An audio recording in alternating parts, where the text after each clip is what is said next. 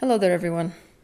I'm going to give you a practice today that's going to seem really simple, but don't let the simplicity fool you, because this practice has the capacity to change the game of life and how life feels.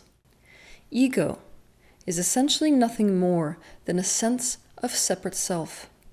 Your ego is comprised of anything you identify with. Now, obviously, to perceive yourself as a separate thing, you have to perceive yourself as different to everything around you. You cannot conceptualize of what you are unless you conceptualize of what you are not. An easier way of understanding this is to say that you cannot conceptualize of yourself as Joe until you are aware that you are not Nancy. This means the ego only exists in a state of comparison. It cannot exist without comparison. This process of individualization benefits us in certain ways but there's a heavy price to pay for it as well. The price is separation. When we conceive of ourselves as a separate self, we are immediately not a part of anything we define as other. This is the true origin of loneliness. The mind naturally spends all its time comparing. The mind essentially is used by the ego, the sense of self, to keep itself going through this comparison. When we think about comparison thinking, we often think about it in the classic terms of how we usually use it, which is things like, that person has more money than me, or I'm more pretty than that person. That's the typical painful comparison that we're talking about. But comparison thinking goes far, far beyond that. It goes to things we wouldn't naturally identify as painful, such as, I am a girl and that is a boy, or I am a person and that is an apple. The ego will not stop doing this all day, every day, because what is the ego? The ego is a sense of separate self. So, what happens if it stops comparing? It dies. Comparison thinking is the only reason that ego can continue to exist.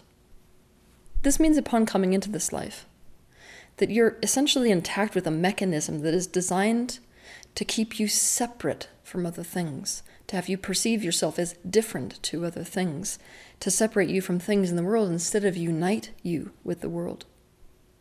So, what happens when our identity arises as a result of comparing ourselves with the world? Yet, when we compare ourselves with the world around us and we find that everything around us is different to us, belonging goes straight out the window.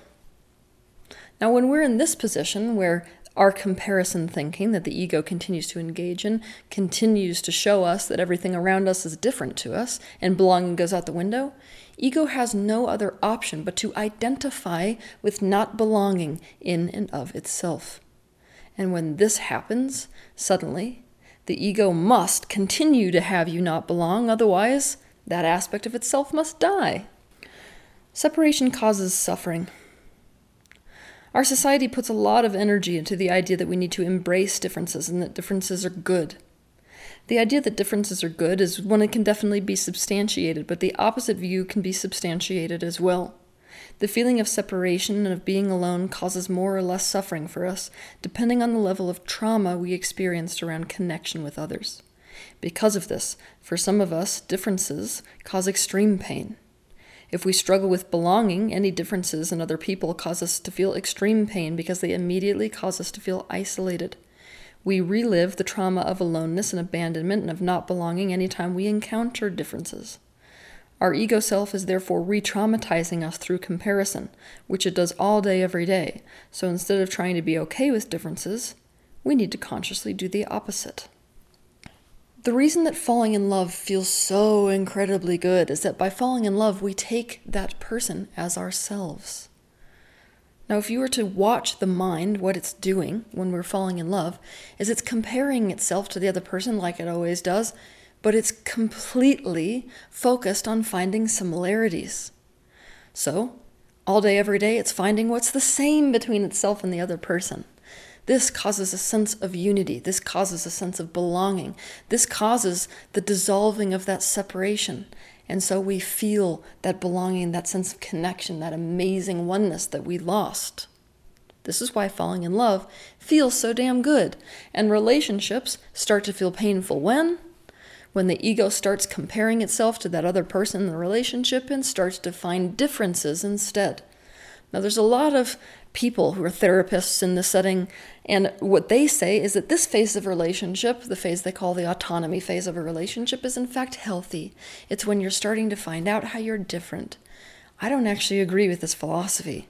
I'm, in fact, going to challenge you to realize that this is the point in your relationship where your ego has hijacked the relationship and has instead tried to create separation again by looking for differences between you and the person that you're around instead of similarities.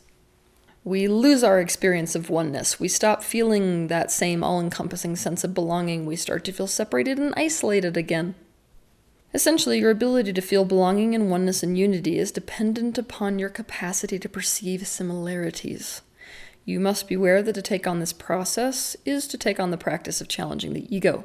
It will take effort at first, but it is the antidote to feeling not belonging. And here it is. Notice that without trying, with no effort at all, your mind is constantly scanning the world around you and everything in it for differences.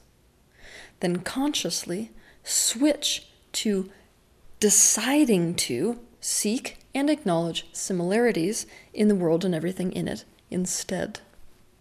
If you really want to dissolve your ego, then stop comparing. But for those of you in the world who heard that sentence and just thought, well, that sounds easier said than done, you're completely right. There is no red button that exists that you can push and just stop comparing. And when spiritual teachers say just stop comparing, it does no good whatsoever because I've never met a person who can actually do that. So instead, what I'm suggesting is to use your ego that naturally hijacks your mind in order to compare itself with the world to your advantage instead. Use your mind to compare itself to things and consciously find similarities instead of differences. Pretend to be a scientist that is intensely engaged in a project. Find as many similarities as you can with everything in existence. For example, find similarities between yourself and inanimate objects. Find similarities between yourself and your friends. Find similarities between one animal and another. Find similarities between yourself and your food. Find similarities between one person and another person. Find similarities between yourself and the things and people that you feel different from. And when you feel ready, find the similarities between yourself and the people you hate the most, the people you feel you do not belong with. Pay attention to the way you feel. Notice that you start to feel like you belong. Notice that the resistance melts away, and notice how life begins to feel connected and right. Live life with a mantra How am I the same as? Fill in the blank. There is no limit to what you can find similarities with, so get way, way outside the box when you're doing this practice. And I would encourage you, especially if you struggle with a sense of belonging, to make this your sole spiritual practice for a period of time. To feel separate from the universe you live in is to suffer, and it is the continual scanning of the environment and finding differences that fuels this form of suffering. The ego thinks that this is survival because for the ego, which is not all who you really are, it quite literally is survival. But we have to come to a point where we're willing to ask is survival really worth feeling this way every single day? If the answer is no, then our focus must switch from looking for differences to looking for the similarities between ourself, the world, and everything in it. Have a good week.